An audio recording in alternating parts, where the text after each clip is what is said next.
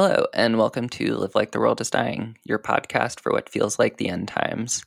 I'm your host, Inmn, and today we have part two of an interview with uh, two folks from the Abuse Doc Working Group in No More Deaths or No Mas Muertes. And uh, we're just going to pick up right in the middle of where we left off and um, talk a lot about search and rescue um, and the newest report from No More Deaths, uh, Separate and Deadly, which is mostly about uh, like 911 dispatch discrimination and medical discrimination and collaboration with Border Patrol. Um, if this, if this, if you haven't listened to part one, um, probably not entirely necessary, but it lays a lot of important groundwork and context for what we're going to be talking about today. So go back and give part one a listen. But before we get to that, we are a proud member of the Channel Zero network of anarchist podcasts, and here is a jingle from another show on that network. Do do do do do do do do do. Haha, see, mixing it up. Are you tired of listening to Western experts talking how the world works? Isn't it a portion of liberal analysis of the uprising makes you fall asleep? Well, then check Elephant in the Room, an anarchist radio show from European Dresden, where we interview activists who are participating in struggles around the world. Elephant in the Room is a proud member of Channel Zero Network. You can find our show on your favorite podcast platforms, CZN website, or somewhere on the internet. From activists for activists.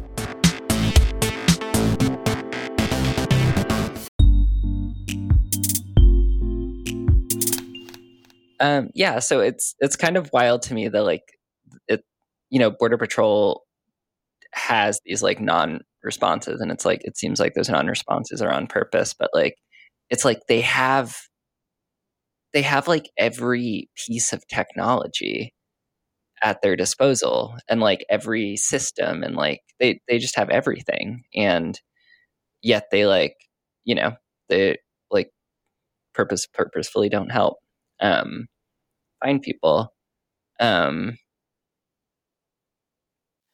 yeah, that was something we really chronicled in part three, looking at their budget and just this the way in which Border Patrol is absolutely a militarized enforcement agency first and foremost, and 99% of their budget and personnel are dedicated to enforcement mission. You know that they're kind of the um, search and res- border patrol search and rescue, so called um, wing of border patrol is minuscule um, uh, compared in terms of staffing and funding and so on, and it's really um, you know there to propagandize um, and you know they do take part in some some of this of course but but really looking at the way in which they are geared towards enforcement first and foremost. And we have, you know, cases of agents um, being asked to search for someone in South Texas and a higher up saying, Oh, I'm not going to pull my agents off of the checkpoint to go search for a person in distress. You know, so seeing those priorities play out in real time on a given case. So, yeah, they have all this, incre- you know, powerful equipment and um, uh, resources, but those are really dedicated to carrying out their enforcement mission, which then compromises, you know, their status as some sort of first responder. Yeah, and it's like they have that like God, what is it called? The the BORSTAR helicopter that they pull out for like photo shoots or something. Mm-hmm. Yeah, there's a lot of emphasis on you know their high tech capabilities of rescue. Um, and one thing I can't remember if Sophie mentioned is what we found in the report you know, when we were looking at these diminished responses and how brief some of their efforts are, is they essentially won't do a search. Um, you know, really, in any case, they'll do rescues that are pinpointed where they have exact coordinates. Um, but a lot of the time, what their response will look like is going to the coordinates, and if the person's not right there, um, they call off the search. Um, so what we think of is like a search where like you have a whole you know, maybe team of people combing an area. You're doing some investigation from like the information that you do have to try and, you know, guess where someone might be and putting in like resources to look for someone where you don't have their exact location, but you have some information to go on. Um, we're not seeing like those types of responses at all. Um, so yeah, then what you see instead is these PR events where they're like, look, we could rescue someone off the side of a cliff, you know, but that's not translating to actual meaningful responses for the, you know, the situations that they're actually being confronted with. And we definitely have a lot of cases of, you know, Border Patrol saying, you know, our helicopter's busy right now. So helicopters are used for enforcement. You know, in the Chase and Scatter report, we really looked at that. Like Border Patrol flying helicopters very low over people who are migrating um, to scatter them, intimidate them, kick up a lot of like dust. It's very like, um, you know, intimidating and frightening for people to have a helicopter fly really low over them. Um, and then, yeah, we're seeing these like situations where they won't respond. They won't pull their helicopter from an enforcement mission to go search for somebody who's lost. And then this like really perverse scenario in which someone who's been chased and become lost because of a helicopter scattering them then is supposed to look to the same helicopter that put them in harm's way to come and rescue them. I mean, it's it's incredible the the notion that Border Patrol could function um, uh, to respond to the search and rescue crisis in the borderlands. Yeah, and it's like to put it, I don't know, in weird contrast. We did an episode on uh, search and rescue like earlier, specifically like in uh, like national park, you know, uh, from this, mm. this person who does like search and rescue there, and like they're like, I'm, I'm, maybe I'm remembering this wrong, and someone's gonna be upset about that, but um, uh, they're like, yeah, we get a call, and then like within an hour, we're like out and like looking for people, and like usually find them very quickly, you know, and it's like these like mm-hmm. and the, it's like this like other like you know national agency with like so much so fewer resources at their disposal and they're like yeah it's like search and rescue isn't easy but like they're like yeah we we, we find people pretty quickly because we're professionals like i don't know right we mm-hmm. did some interviews with pima county search and rescue which we'll talk about more but talking with them you know they go out to deploy for hikers lost, like in the Catalinas, you know, citizens or tourists. And when they were asked, you know, what is your success rate? They're like, oh, you mean in like finding someone before they've died, you know, like preventing loss of life. And we're no, we're like, no, in, in finding them at all, you know, and it was a confusing question, right? Um, yeah. They're like, well, like almost a hundred percent. Like, what are you talking about? We're not gonna not. yeah, they're basically just like, yeah, we don't call off searches without finding someone. Yeah and that they really focused on preventing loss of life, like what you're saying, getting there rapidly. Um, and to them, a failure is finding the person in death. But but what we're seeing is this failure to even mobilize or locate someone ever at all on the border. Yeah, and like what like what resources are like community like what is community search and rescue like efforts like look like like what in comparison like what resources do people have available yeah i mean it varies in different areas but here in pima county which is um, you know the area we've looked at um, and pima county is um, you know most of the area that um, we work and do our humanitarian aid in in southern arizona um, the sheriff's department is um, in charge of search and rescue. They have a lot of resources at their disposal. They have a volunteer search and rescue team that.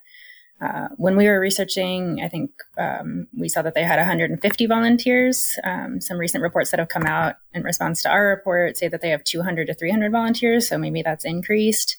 Um, but they have this volunteer organization that works directly under the sheriffs, and they're trained um, they, yeah, they go out, they respond to lost hikers. Um, the, the sheriff's department, you know, they have helicopters, they have drones and infrared cameras that they'll use. They also have volunteer canine teams that can go out, and especially if it's suspected that someone may have died already, um, the canine teams can go help locate them. They have a mounted contingent. So they have like a search and rescue contingent on horseback.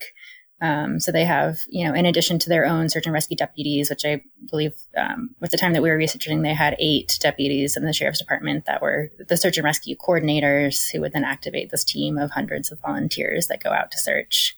Um, and like Sophie said, when, you know, we ask about their success rate, they're like, we just, we find everybody, you know, like that's, that's what they do. Um, and like you were saying with the rapid response, you know, we did, um, and I guess we're getting a little bit into the next report now, but um, we listened to 911 calls that they're responding to from lost hikers, people who are calling and speaking English and presumed to be citizens. And they usually have someone responding to the area before they're even like off their first phone call. You know, you see, you have like dispatches collecting the information and then they've already sent somebody like immediately, um, like to the location that the call is coming from. Um, okay. Well, uh, it's funny. We've, um, uh, been recording for a while now, and it all feels like it's been like in preparation for um, talking about the thing that we're here to talk about, which is the new report. Um, mm-hmm. Would y'all want to introduce the new uh, part of Disappeared, Separate and Deadly? Yeah, so Separate and Deadly um, is a report that kind of directly came out of the research that we were doing for Left to Die. I Left to Die really was focusing on Border Patrol and their lack of response and contrasting that with, you know, their sort of PR, putting themselves out there as rescuers. Um, but in doing that research, we started to also learn more about the county and the way that the county is handling 911 calls that they receive at sort of that first point of contact um, before they transfer it to Border Patrol. Um, and that research, you know, kind of was happening simultaneously with doing the research into Border Patrol's response. Um, we actually at that time had heard that the ACLU was, um, you know, considering pursuing a, a 14th Amendment um, discrimination lawsuit against um, the Pima County Sheriff's Department for transferring calls to Border Patrol on the basis of people's presumed citizenship status. And they, um, in considering pursuing that, had received a few audio recordings of 911 calls um, and shared those with us. Um, so then we put in our own records request and requested um, 911 calls that they received and transferred to Border Patrol within a two year period. It's from summer 2016 to summer 2018. We put in that records request, and I think we're quite surprised by the volume of calls we got back. Um, so that's when we got over 2,000 um, recordings of 911 calls that were being received by the Pima County Sheriff's Department, their 911 system, before being transferred to Border Patrol. Um, so we received those calls and we, you know, decided to listen to them um, and, and and create data and document what we were hearing in those calls. Um, and so that ended up feeling like it really was its own report. You know, like we wanted a report that focused on Border Patrol, and then we wanted to really look at the local county and their complicity um, in their discriminatory response um, to people who are lost in the desert. Um, so that's what this report came out of. It's um, it's been several years in the making. Um, we wanted to, you know, release it as a follow up to Left to Die, but really just focus on the county itself and its lack of response.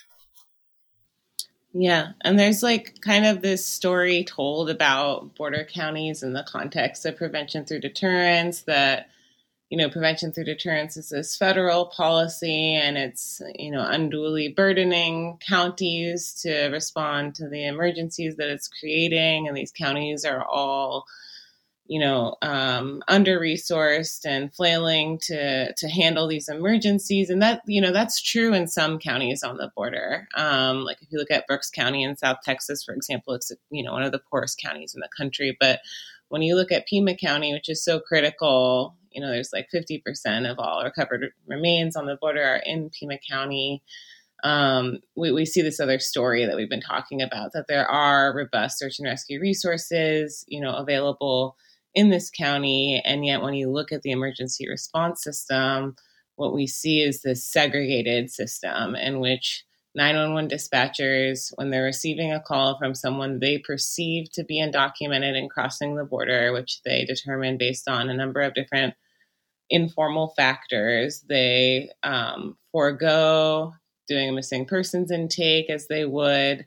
Um, they have historically foregone um, uh, even assigning that call a case number.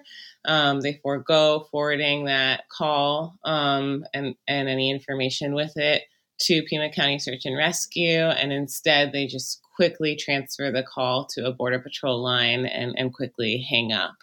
Um, so, what we are seeing and what the ACLU is concerned with, and now we've partnered with Center for Constitutional Rights to look at this, is this segregated system in which your perceived identity as having citizenship status or not determines whether you'll receive uh, county emergency services and search, res- search and rescue response robust or this really diminished um, lesser border patrol response that we know based on part three results in these high rates of death and disappearance. Um, so so kind of looking at the big picture of this we just saw this really um, deadly form of discrimination, which, you know, um, gets into, on the one hand, the way in which counties, like Parker is saying, is, are complicit in carrying out prevention through deterrence, that they actually um, have this active role, not just this passive role in carrying out and exacerbating the harms of this federal policy on the one hand, and that's sort of an important lever for thinking about how to challenge what's happening on the border um, locally. And then on the other hand, there's this kind of larger constitutional issue, 14th Amendment equal protections issue regarding what what does it mean when something's separate and unequal? And there's all these Supreme Court cases, right, that have looked into that in terms of race, like Brown versus Board of Education, and and seeing that those um, interpretations haven't yet really been applied to cases of segregation based on citizenship status that are really in direct conflict with um, the mandates um, of the county that they have. Like if you look at their protocol and their mandate is to protect the life of all people in their jurisdiction, right? There's no language distinguishing citizenship status, and there's actually anti discrimination policies embedded in county protocols that we're seeing being really flagrantly defied in the practice of having dispatchers um, just bump these calls to Border Patrol and away from local resources because of the identity of the caller what were y'all encountering through like going through these going through these call records? Yeah i mean I, I, think we went into listening to these calls not knowing exactly what we would find and um, you know sort of vaguely thinking that we would um, find some evidence of border patrol not responding. Um, but listening to these calls what we found is that people are just being incredibly rapidly transferred to border patrol and then the call is you know ended with no record of what happened after that. There's not really documentation of any of the outcomes of these calls um, and we also just saw like a lot of like mishandling um, by the dispatchers. Um, so what you hear basically is somebody calls and they say something in Spanish. Um, sometimes, you know, uh, yeah, people are transferred, um, you know, so quickly. It's like really like they call and they say like, hablas español, and dispatch says, you know, hold on, and then transfers them to border patrol. Um, so a lot of discrimination on the basis of people calling and speaking Spanish, um, as well as their call plotting somewhere in like the remote wilderness of the borderlands. Um, so we saw that in a lot of cases, um, dispatch did not speak Spanish, um, so they weren't able to communicate at all with the caller. Um, we found that in 68% of the calls we listened to, dispatch didn't have enough Spanish to be able to communicate with a caller in distress, which means that they're missing really important information. Like you do have callers who are calling and they're starting to like, they're describing their medical condition, they're describing their location, and dispatch, you know, um, is not able to communicate with them, which um, in you know in a region where you have a humanitarian crisis essentially um, from a population that speaks spanish um, they're really not equipped to respond to this humanitarian crisis or to carry out you know their jobs of being emergency responders um, if you don't have spanish speakers um, working for the county um, and then we found, you know, uh, there were no intakes being performed. So in 99% of the calls, almost every call we listened to, dispatch did not conduct any intake, meaning they didn't ask any informations about the caller's name, their location, description, medical condition. Do they have food or water? What did they see? Um, you know, anything like that. And we did request 911 calls, like I said, from from presumed citizens, lost hikers, things like that. Um, and in those cases, it is routine that they ask these sorts of questions, and the search and rescue deputies themselves have said, um, you know, you know, every caller we ask them the crucial questions because you know if their phone dies, something like that, then we've collected information um, that we can like potentially base a search off of, and that's not happening in any of these cases. Um, so there's there's no information. So after the call is transferred to Border Patrol, you know, if that person's phone dies, they're not found by Border Patrol. There's no information collected at all. Um, we also found that in 50% of cases that we analyzed, there's no notice given to the caller at all that they're going to be transferred. Um, so they're just saying, like, you know, one moment and then they transfer it to Border Patrol. There's no explanation of what's happening. So that person who's calling, who's, you know, potentially in like a life threatening emergency, they just hear a dial tone, you know, and then maybe the phone starts ringing. Um, and so a lot of people, you know, seem to think that they've been hung up on or the call has been lost, which might lead caller callers to, you know, hang up in order to not waste cell phone battery. Um, yeah, so that was in 50% of cases, there was no notice given. And then in another 13%, notice is given only in English, even when the caller clearly doesn't speak English. Um, so yeah, so essentially we're just seeing these like really truncated responses where people are immediately profiled on the basis of the language they're speaking, um, and then just immediately transferred. Those calls are like being traced, right? And so it's like like they have the ability to like really hone in on someone's location if they receive a call from them just via like cell phone technology? Yeah. So the dispatchers, um, the 911 system, like they do have access to cell phone tracing technology. Um, and Border Patrol is relying on these GPS coordinates that are obtained by the dispatchers. Um, but it's it's kind of a faulty system. The accuracy can really vary, um, especially when people are calling from remote areas with like not very strong um, cell phone service. Um, so when they call, dispatch gets either phase one coordinates um, or phase two. And what that means is phase one coordinates means that the call is only connecting to one cell phone tower. And so their exact location can't be triangulated. So they just get the coordinates of the cell phone tower and sometimes like a general distance of like thousands of meters, um, you know, like how close that person is to the cell phone tower. Um, but those are very inaccurate coordinates. Um, and then if they're able to get phase two coordinates, that means that they're connecting to two different towers and it can be triangulated um, and they get a much more pinpointed rescue. Um, so they do convey these these coordinates to Border Patrol, which is the primary thing that they base their search off of. Like I said, Border Patrol um, will often only do a rescue if they have exact coordinates. Um, so the accuracy of the coordinates is, you know, a huge deal. It's a matter of life and death for people, whether they're able to get phase one or phase two coordinates. Um, and unfortunately, a lot of the calls are phase one coordinates because there's such remote areas, not a lot of cell phone towers out in the desert. So what we're finding is that Border Patrol often won't search in these phase one cases. Um, and will only search in phase two coordinates. And dispatch actually, you know, they can sometimes reping, um, you know, a call that they're getting and eventually find phase two coordinates. Um, so there are like a handful of calls we heard where dispatch said, I'm going to stay on the line while you talk to them and try and get better coordinates. And after like a couple minutes of trying, they might suddenly get phase two coordinates. Um, so that is a huge difference that like means this person might be rescued where they would not have been otherwise. Um, but we're finding that in most calls, dispatch is not doing that. They're certainly not doing it as a matter of policy. It's at the discretion of the dispatcher. Um, and most of the time, they're not doing it and they're hanging up immediately after they transfer the call to Border Patrol, even though it can make a huge difference in like that person's rescue response um, and could potentially save their life if they spend a few extra minutes trying to get better coordinates.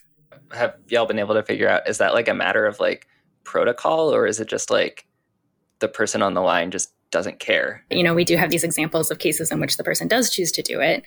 Um, it doesn't appear to be a matter of protocol. Um, it's just, you know, they get a lot of these calls and they're very, you know, bureaucratized about it, very routine. Yeah. Um, and a lot of the time, I think yeah. it doesn't really like occur to them to stay and try and get better coordinates. With what Parker's talking about, where we're seeing a real pattern of Border Patrol being unwilling to mobilize a search, right? Like when there aren't exact coordinates of the person, when it's not um, a straight rescue, um, it makes that intake process even more important, right? So, like a phase mm-hmm. one call where you have 5,000 meters of accuracy paying off a single cell phone tower. Well, then, in order to mount a search, what you really need is the narrative of the person, right? Regarding exactly what they know about where they are, what they can see, what they've passed along the way, information about their medical condition, how far they are likely to be able to move or travel. You know, do they have a lower extremity injury that's preventing them from walking? How much water do they have left? Can they make a call back? All that information becomes so crucial if they're only able to extract phase one coordinates. And then I also wanted to add that we have cases in which um, even though phase two coordinates are being derived from the caller, there's apparently no response from Border Patrol. So we had this case in March of 2018 in which a caller who's crossing the border calls 911 in Pima County 11 times in 10 hours. Um, he's lost and alone and keeps calling because no one is coming, and his call is transferred to Border Patrol every single time. And his call has phase two coordinates within five meters of accuracy of his location, and you can hear his medical condition diminishing with each call and eventually he stops calling and we have no record of an outcome so there's nothing with the phase two coordinates we can see that guarantees or mandates you know that says that border patrol is going to deploy um, so so within all of this there's like trends of what seems to work better but there's nothing really there as a true safety net to ensure a response for someone calling 911 in distress that is that's like that's heartbreaking in so many ways and that like yeah. Yeah it's like it it like it's it's it's not negligence. It's it's complete disregard for like what's happening. Like i don't know. As i think that's like why i kind of like ask questions about like the like the dispatchers where i'm like i'm like are they are they aware of what they're doing? Are they so in, entrenched in bureaucracy?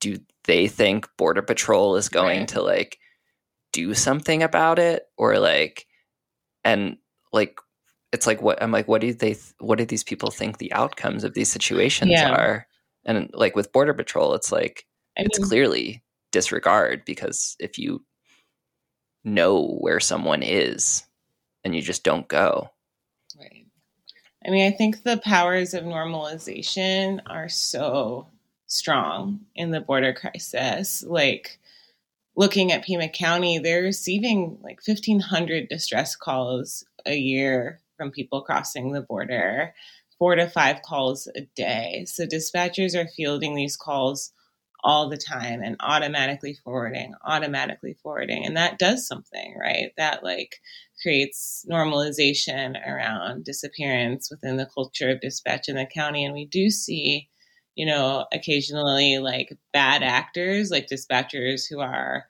particularly abusive or hateful. We see on occasion like good actors, dispatchers who are clearly very concerned about the person and taking some extra measures, but it's all still really constrained within this protocol um, that that they're not the ones actually facilitating a response that they're counting on border patrol to act. And we we because our data was um, you know derived for part three, and from 2016 to 2018, we decided to do a a records request, just a sampling of more recent calls um, from June 2022, from last last summer, um, just to see, you know, is dispatch um, still doing this. And I was personally, you know, after we listened to, because we spent hours and hours listening to these 911 calls, you know, and it's incredibly heartbreaking and discouraging. And I think I was hopeful that something had gotten better since 2018.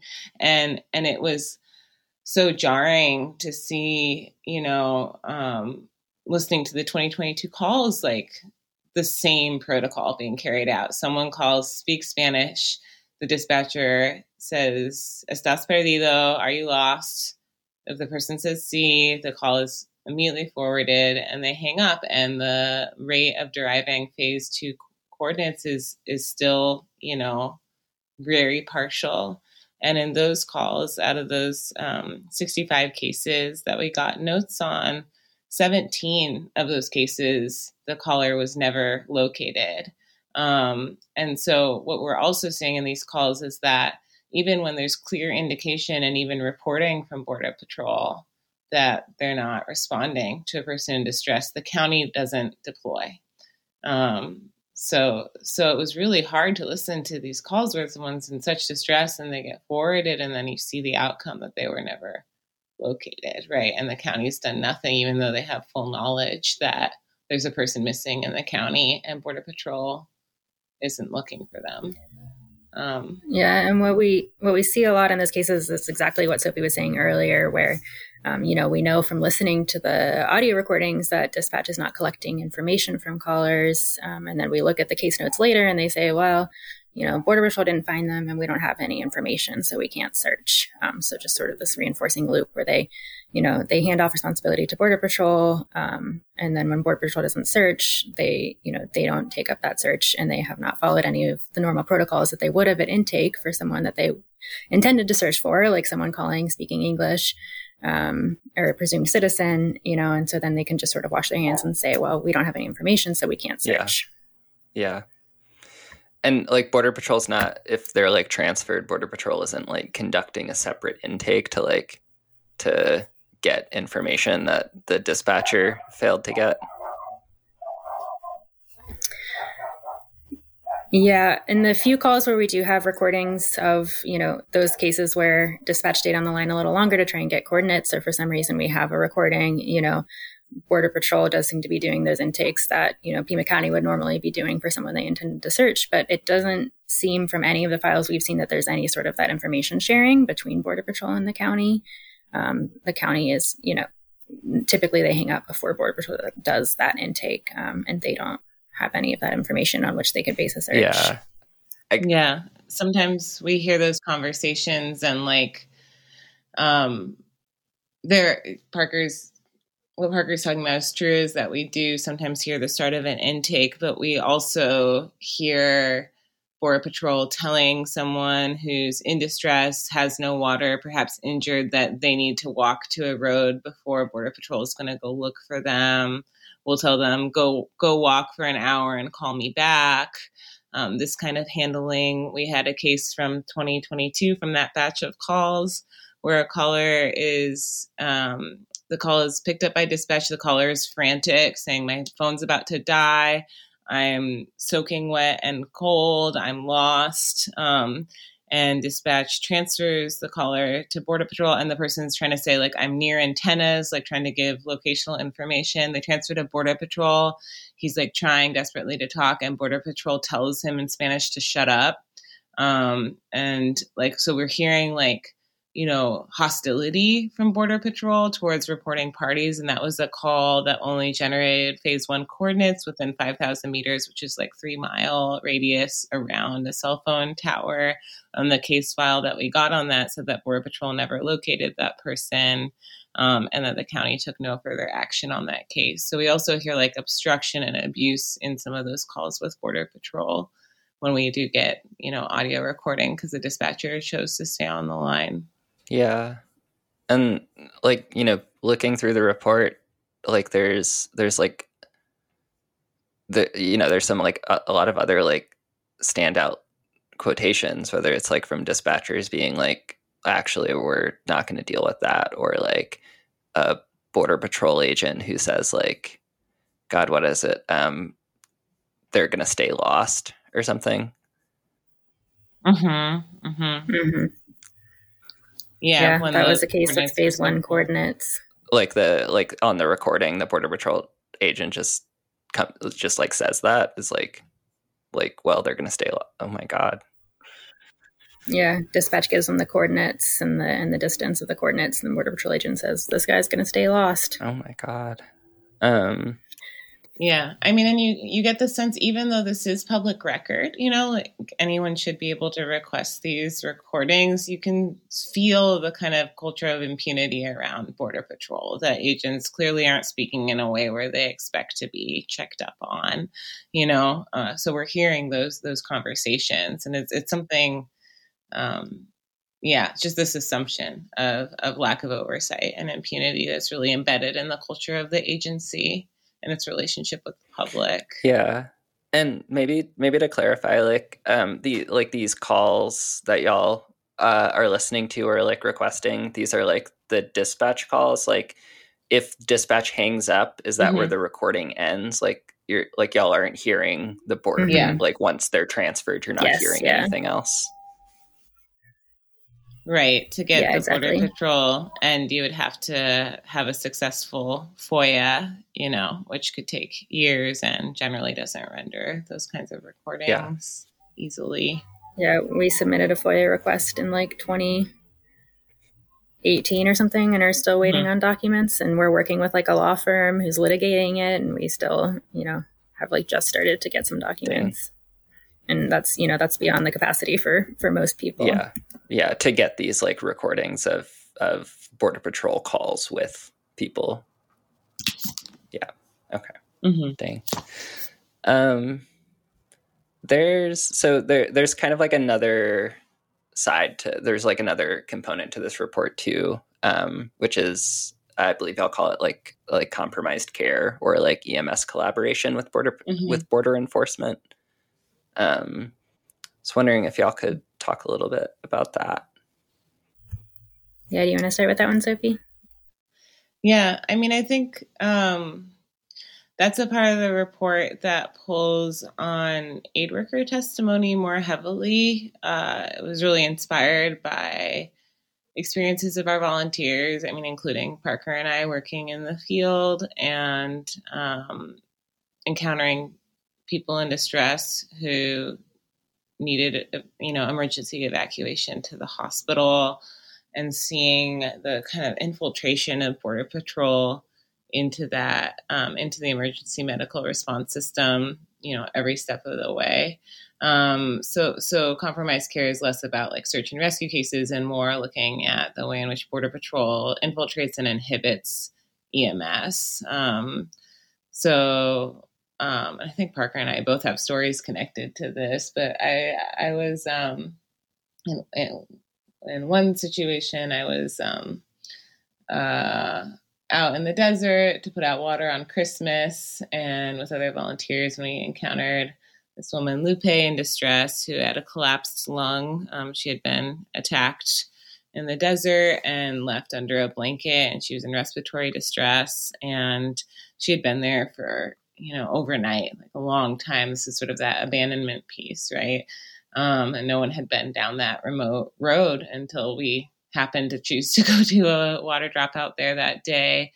And we called, you know, talked to her and and and even though she was in such distress it actually took a while to get her consent to call 911 mm-hmm. um, because she was crossing because her son was chronically ill she needed to make money to pay for his medical procedure and you know was desperate um, to to to make it and eventually she did consent to calling 911 and we you know, let them know we're in this vehicle on this road heading to the local fire station. And when we arrived, there was this like armada of Border Patrol, like 10 agents, multiple, multiple trucks, like surrounding the fire oh station, oh essentially, um, and in and around the ambulance. And when they were taking her from our vehicle, you know, into the ambulance before realizing they needed to call for, um, for her to be you know, have a helicopter to the emergency room because it was so desperate. The agents were like getting in the way of medical workers to try to get her ID to start processing her on her um, criminal migration violation, you know, while she's like receiving care.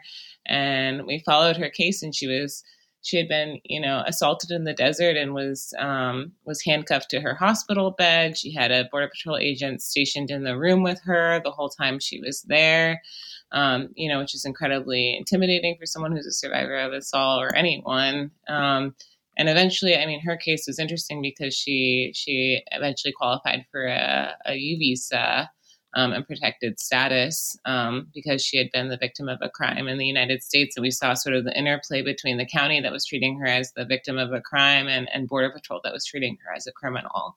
Um, so, so that was a really stark, you know, example. And, and we saw, you know, every time that we've evacuated someone to um, the fire station for um, to get to the emergency room. Like Border Patrol follows the ambulance. You know, they're really kind of embedded every step in the way of the way, which is a deterrent to calling 911 in the first place, and also can really inhibit care. Um, Parker, I don't know if you wanted to talk about cases you've seen.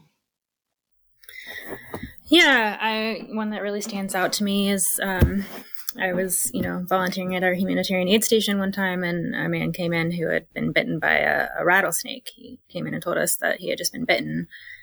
Um, so myself and another volunteer, you know, uh, immediately wanted to call 911, but similarly, you know, this is he, you know, for a long time was saying that he didn't want us to call 911. He didn't want to go to a hospital. That he thought he was fine um, because of course he knew that if um, we did call 911 and an ambulance came, that would result in him being deported.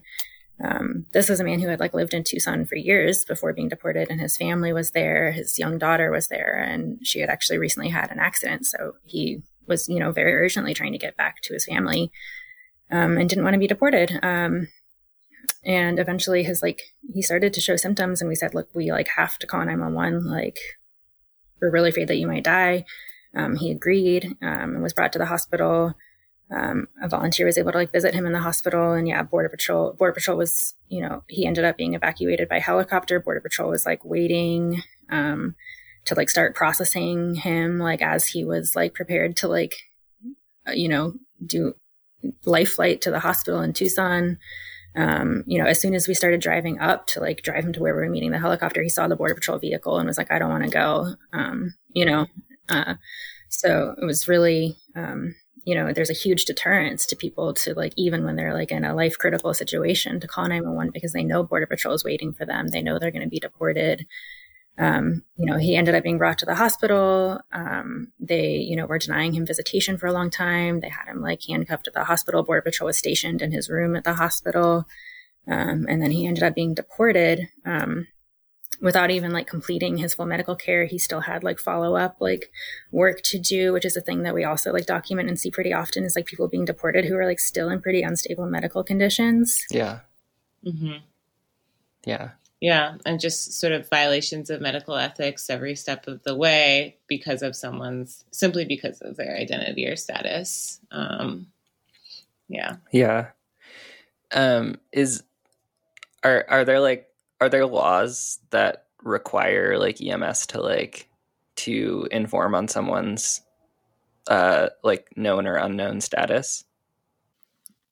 I mean, my understanding of that is it's really less about a legal mandate and more about funding um, and getting bumper funding from the federal government to cover, you know, like the 30% of call, uh, 30% of EMS calls and transfers in border counties that are um, undocumented people in distress. Um, and and so like calling and filing with Border Patrol is the way to access those those bumper funds. Um, Parker, do you have thoughts about that? No, I mean I, I I believe the answer is no. There is nothing that yeah. requires them to inform on someone's medical status. It really is about funding and the fact that, you know, Border Patrol has created this humanitarian crisis that's overwhelmed the local emergency response systems in these rural areas. Um, so they get reinforcement, I believe, from the Department of Home, I mean, uh, reimbursement from the mm-hmm. Department of Homeland Security um, right. for the costs of providing the care. Um, and that really is like what has created the system. Yeah. Yeah. Dang. that's that's you know that's just all really fucked up that's that's my that's my very yeah. uh uh, articulate opinion about all of this is it's just really yeah. fucked up. I guess like what is the justification for like border for the county to like pass off all of this stuff to border patrol? So yeah, when we have you know confronted the county about this, they um, you know they consistently deny making any decisions based on immigration status, which um, you know in addition to being a constitutional issue is against their own policies. Um, and so, what they'll consistently say is that they don't make any decisions based on um, immigration status, but it's purely based on a caller's location and what resource is the closest. So, saying, you know, Border Patrol's closest, and that's the only reason we it has nothing to do um, with like them having crossed the border. Um, but you know, we we know that this isn't true um, for a number of different reasons. Um, one is, you know, we document a lot of calls like this one that Sophie was describing earlier, where the same person is called for hours and hours. Um, you know, if you have the same person calling for 10 hours, he still hasn't been rescued. You can't say that you're just transferring to Border Patrol because they're going to respond faster, um, you know, if you know they're not responding. So, yeah, what we find in the calls is that it really is, um, you know, the person's spoken language and, and saying that they're lost is really used as sort of like a stand-in to determine that um, a caller is crossed the border um, rather than actually being like the basis of why they're transferring the calls. And we have we have documentation of this um, so so there was this case that was really kind of important to the development of this report that came in through the missing migrant hotline. Um, this was in May of 2019. Um, the family of a 17 year old named Danielle uh, had called the missing migrant hotline um, uh, because Danielle had contact or uh, traveling companions of Danielle had contacted them. So he was 17. He was traveling with other people crossing the border and he fell ill, was unable to walk, was maybe unconscious, and um, his traveling companions contacted his family, told them his condition, and said that they left him 10 or 15 minutes from a paved intersection in Marana, which is like a suburb of Tucson, so not remote backcountry at all, like a named paved intersection. And they had screenshots of the location. And so then the family called Border Patrol with this information, asking for a response, and Border Patrol refused to deploy. Um, and then they called the missing migrant hotline, and a volunteer who picked up the call then called with their consent, called 911. And so this volunteer was like, you know, English speaking, called 911. So there's a 17 year old in distress, you know, this far from this intersection. He wasn't asked anything about the identity of the caller. He didn't, you know, he just said this is a person in distress. And then um, was told that you know deputies and multiple fire departments were en route to that location um, to the point last seen. Um, and then they heard nothing for a few hours, and the the volunteer called back to see um, what was going on with the search and learned from the detective on the phone that that they had called off the local response, the search and rescue deputies, the fire departments, because they discovered that Danielle was a known illegal immigrant, and that was the language in their case notes on the report that it became apparent to them that he was a known illegal immigrant. So they had called off local resources and instead transferred his case to Border Patrol. There was no follow up number, no one for the family to call to see what was the status of Border Patrol's efforts to look for the, for him. And Border Patrol had already refused once to go out. And then three days later, his remains were recovered like extremely close to the location that was provided by his traveling companions um, and and so that was a really outrageous case in which it was obvious that you know this is a suburb this isn't the backcountry and his case was you know forwarded as they're reporting themselves because of his status um, to Border Patrol, who then did not prevent loss of life, and and the 17 year old died as a consequence. And this is like incredibly normal. Um, and even when we confronted, you know, with the family and a coalition confronted the then Sheriff Napier about this, they still insisted that it was just location because they know that it's a constitutional issue that they can be litigated against if they admit, even though you know they've done it in writing, that they're forwarding based on people's identity. Um, and then we have, you know, the opposite. We have cases of citizens calling for search and rescue in and around Arivaca, like in the border zone, in this exact same mountains where a lot of these distress calls are coming from undocumented people, like people who went out to go hunting and got lost. And those calls aren't transferred. They get a full intake. A deputy's on the way to rescue that person. So we have a lot of, you know, evidence to contradict their um, policy, but they seem to, you know, and, and I think this is part of why we don't hear dispatchers in these calls saying, asking directly, are you undocumented? Are you an immigrant? You know, what's your citizenship? Because they know that that's illegal. Instead, there's sort of these like um, uh, kind of code words for that. Like they'll always ask, you know, are you lost? And lost becomes you know, uh, uh, a coded way of talking about someone's status to justify transferring the call. Yeah. I mean, it's literally in their system now. They have, it's like lost person is their official designation, whereas like search and rescue calls with citizens are, you know, coded as search and rescue. Um, you know, even right. if they're lost, but if the caller is speaking Spanish, they're called a lost person. It's, you know, sort of their euphemism. Yeah. Um, and then as to dis- dispatch, like you mentioned, some of the damning quotes that we do have in the report, Inmn, um, you know, it, in these calls directly from people in distress. You're not really hearing them like directly um, address their immigration status, even though that is the basis of you know how they're responding mm-hmm. to the calls. Um, but we do have like some recordings from over the years um, where you might happen to get like a dispatch from another county who's transferring over a call, and you hear the mm-hmm. two, um, you know, like county officials talking to each other. And um, we have a couple of cases like that, like one where someone's calling, I think from um, I think that one's Maricopa, and they're saying, you know, we have a mm-hmm. call from this person, they're in your jurisdiction. Um, and the Pima County dispatch is like, well, you know, like, are they speaking Spanish? And then, uh, you know, the other dispatch is like, yes. And they're like, okay, so are they illegal? Because we're not going to go search for them. Um, you know, or like a case we had from 2018 where they said, um, actually, we're not going to deal with that. Um, and and I myself and you know some other people have had experiences of trying to call 911 to get a response for someone and a dispatch who, you know, maybe at that point doesn't you know know that they're not supposed to say this directly. We'll just say like, oh, is it a migrant? We don't search for migrants. Um, mm-hmm. So there's like this thing that's like very well known internally that that is their policy, but it's also like known, especially amongst the like higher ups in the sheriff's department, that they can't say that directly. So you just hear this sort of like repetitive, like, nope, it's based on location. Nope, it's only based on location because Border Patrol responds faster, kind of no matter what information we present them with. Um, to the contrary. God.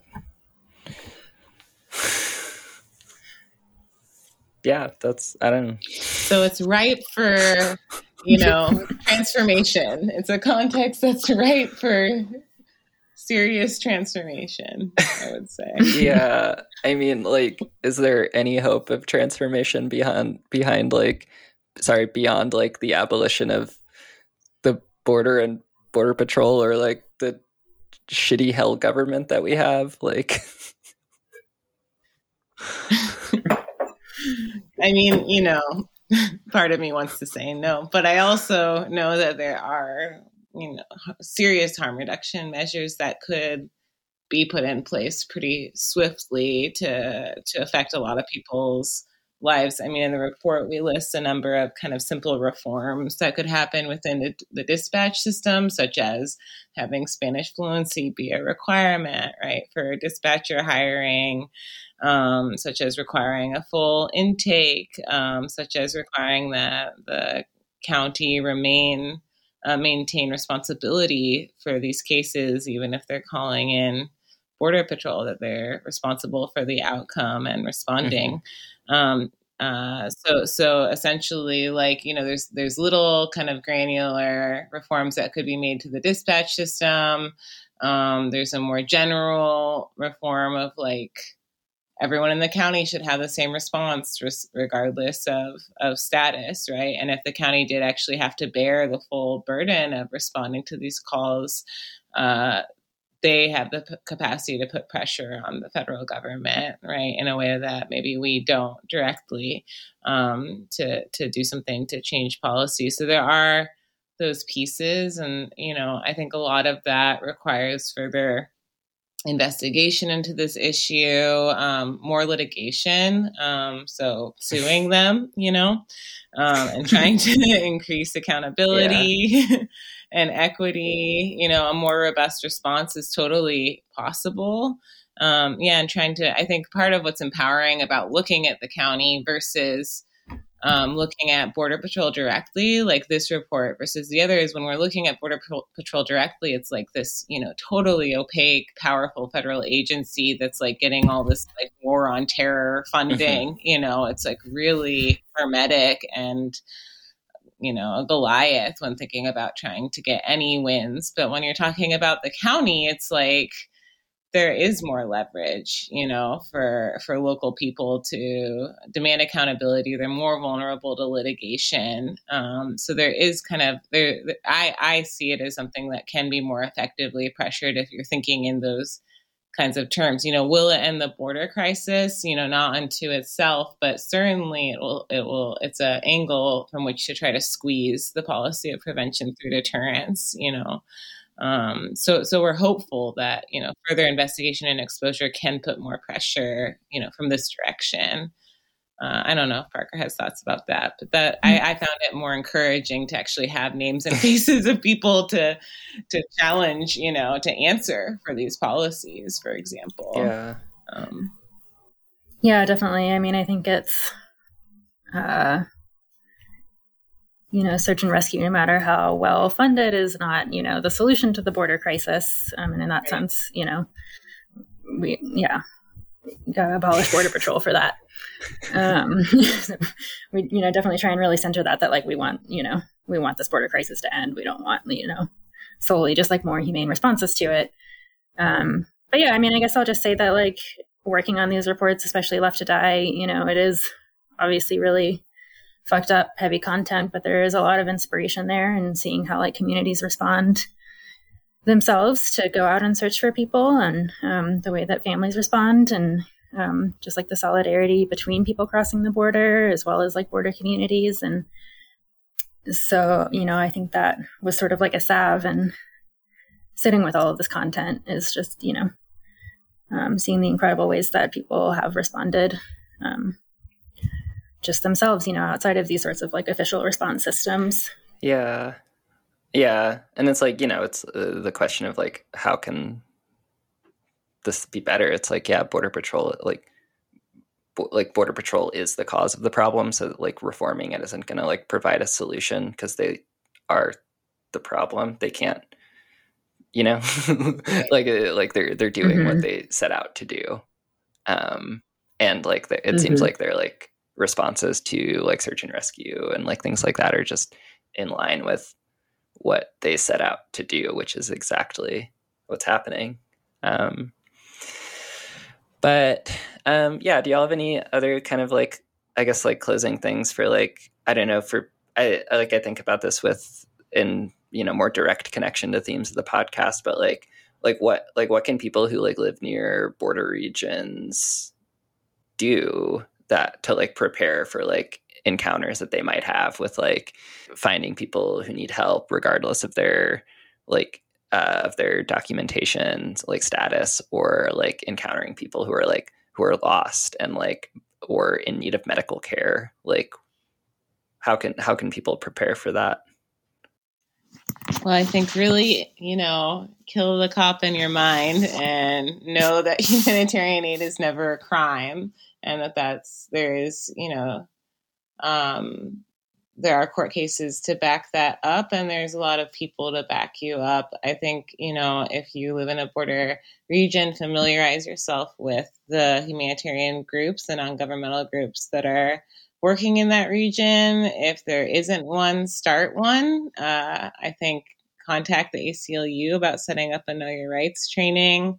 There's a lot of kind of groundwork that can be done and you're not reinventing the wheel. Um, to to you know connect with others around this and lose your fear so that you can act like a human person when you meet human people in trouble. Um, so so i think there's a lot you can do but it, it really starts with sort of embracing uh, the notion that that helping people out in a human way is not is not criminal um, which is difficult when you're living under the intimidation of checkpoints and helicopters but know that people are doing this on their own every day yeah. Yeah. Um, the other thing I want to say is just like I think right now we're seeing this like, uh, you know, we're recording this um, November 22nd. We're more than 40 days into the um, Israeli bombing campaign and ground um, invasion of, of Gaza, and a lot of um, people kind of power mapping you know, how is it that the U.S. is delivering 70% of its military aid to Israel, you know, and what are the kind of direct links between U.S. Um, border militarization and um, the militarism um, that's, you know, killed at least 14,000 people in Gaza. And through that power mapping, there's a lot of revelations about like weapons contractors that are, you know, there's shared contracting between the militarization of the border and the militarization of the occupied territories. And, you know, people targeting Elbit Systems, for example, an Israeli company that um, has a multi billion dollar contract um, for surveillance systems on the border that have super deadly consequences and putting pressure on them because they're also a contractor advancing, you know, this moment of really um, you know, genocidal violence in in Gaza and the West Bank, and and so I think really, you know, supporting those campaigns and and connecting those dots because these are, you know, um, there's there's sort of one industry that's supporting both of these border regimes, you know, and when we're talking about segregation, we're talking about forms of apartheid. You know, it is a, a apartheid system if you have separate laws and um, separate classifications applying to people based on identity, and we certainly see that living in the border zone when we're looking at something like the 911 system. So, the, you know, these struggles are interlocking, and I think it's really powerful and important to bring that solidarity in um, so that we don't feel so alone, you know, when we're fighting these these Goliaths. Yeah. Yeah. And it's like the I don't know, it's it's it's weird to it, it or whatever, it's not weird, it's just like how information processes, but like uh to I remember like 10 years ago, like when I first got involved with like border aid mm-hmm. stuff, like getting this like tour of um the desert and it's like seeing these like like the the the virtual towers I, I, listening posts whatever they're called and like having the person who was facilitating um like that that training like talk about them like yeah they're like made by this israeli company elbit and like um and it's like the, they are the same company that like builds these systems of surveillance in in palestine and that like that the it's like every it's like everything that's happening that ha- everything that has happened to people in Palestine is like like essentially like testing equipment and shit to like use other places. And I, I, yeah it's it's it, it's wild to see a lot of that coming out coming out now. Um, but how like these like different like border border regions have been like connected for a very long time. And I don't know, that's not very articulate, but mm-hmm. it's that's all just bad. This is this is my burnout brain from talking about this for two hours, being like, I don't know, shit's fucked. Like but we must fight. Go to the protest. You know. Yeah. I, yeah. it's, it's such an important and powerful time, you know, to be getting together on this. Yeah, and it's like like we see with like stuff in like the U.S. like Mexico so-called like region, like that. A huge thing that people can do is to just form community aid organizations or like groups and like have these conversations with your community to like build preparedness for like how to deal with uh, how to deal with finding people who are lost how to deal with like the uh, it's hard to say lackings because it's purposeful but the like the conditions that like border patrol or like the us government or any government has created that are in these like humanitarian crises. But Mm-hmm. Yeah, and I, you know, I mean, obviously, but you know, this work is also connected to you know any migrant justice work happening, you know, away from the border, and um, you know, I think just having this awareness of like, uh, you know, people, anyone who's deported from anywhere in the United States, this is what they face if they try and like return to their families. Like I said, a lot of people we run into in the desert, like they're from Tucson, or you know, they've like lived in the United States for a long time, and um, I think also just sort of like an awareness of the impact. I think there's like less of an awareness of what the border is like, what the crossing is like when you're away from it, even though, you know, like there's so many people everywhere in our country who have been, you know, affected by the trauma of crossing through the desert or are, you know, threatened with, you know, having to do that again if they um, are deported or go visit their family in Mexico or something, you know, like it like creates such a huge, like, um, just like barrier of like trauma between um, yeah, south of the border and north of the border.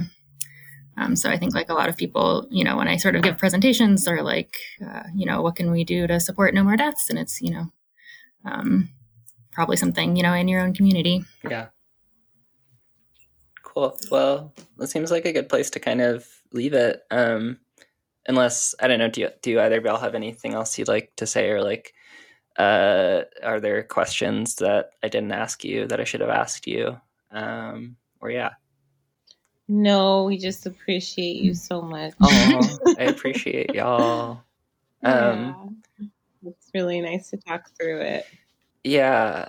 Yeah, and I don't know. That's like one of the big reasons I wanted to have y'all come on is like um, these conversations are so like embedded in like in southern Arizona and like these places, and like it's I've mm-hmm. had like funny moments of going other places and like trying to talk about this stuff and realizing that like nobody has any clue what I'm talking about and I get really confused. Right. I'm like, what do you mean? Mm-hmm. It's so obvious that all this stuff is happening. And it's, I don't know. That, yeah.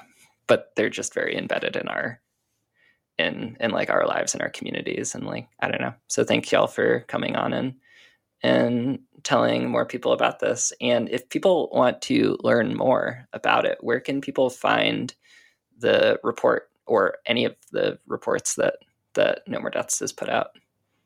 Uh, we have a website. It's thedisappearedreport.org.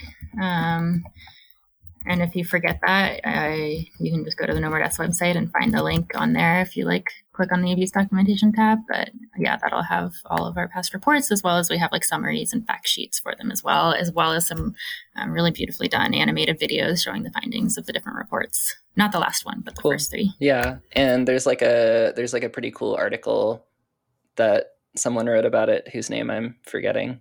Yeah. Tanvi Misra. Yeah, yeah. Cool. Yeah, at High Country News. Sick. Um, okay, well, thanks y'all for coming on and talking about grim stuff and providing some some uh little nuggets of hope. Thanks, Inmn. Thank you, Inmn. Take care. Thank you so much for listening if you enjoyed this podcast, then uh, ab- abolish the border, abolish border patrol. If you could figure that out, a lot of people would be really grateful. Um, and you know, you can also tell people about the podcast. It's the main way that people hear about the show, and honestly, one of the better ways to support it. Um, you could also like like and subscribe or rate and review or whatever these words are. I don't really know how the internet works. Um, and you know boost it in the algorithm i don't i don't really know about that but if you want to support us in you know other sillier ways um, sillier to me because you know all things are silly well not all things wow Inmn's in a ranting mood um, Another way to support the show is by supporting our publisher, Strangers in a Tangled Wilderness. And you can support Strangers by going to tangledwilderness.org and buying books and zines and games. Uh, we have a lot of fun stuff coming out. Um, you know, soon and next year, um, including um, the TTRPG that we've been working on for an incredibly long time, Penumbra City. It is currently out for pre-order and it's going to be starting shipping in February. Uh, and you can also support Strangers in a Tangled Wilderness by finding us on Patreon at patreon.com slash strangers in a tangled wilderness on Patreon, if you support us at $10 a month, then you can join the Zine of the Month Club, where we'll mail you a zine, which is a, a feature that we put out every month. a lot of our, uh, a lot of the features come from listeners and followers of the of the show and other podcasts that we put out. So find us at patreon.com slash strangers in a tangled wilderness. And in particular, we would like to thank these Patreon subscribers who um, have joined another club, and clubs are cool. I think I don't know. I don't know if clubs are cool, um, but these people are cool, and they are Patoli, Eric, Percival, Buck, Julia, Catgut, Marm, Carson, Lord Harkin, Trickster, Princess Miranda, Ben Ben, Anonymous, Funder, Janice and Odell, Allie, Paparuna, Milica, Boise Mutual Aid, Theo, Hunter, SJ, Paige, Nicole, David, Dana, Chelsea, Starro, Jennifer, Kirk, Chris, Micaiah, and Haas, the dog. Thank you so much for everything that you've helped us with. And we hope that everyone's doing as well as they can with everything that's going on. And we'll talk to you next time. Okay, bye.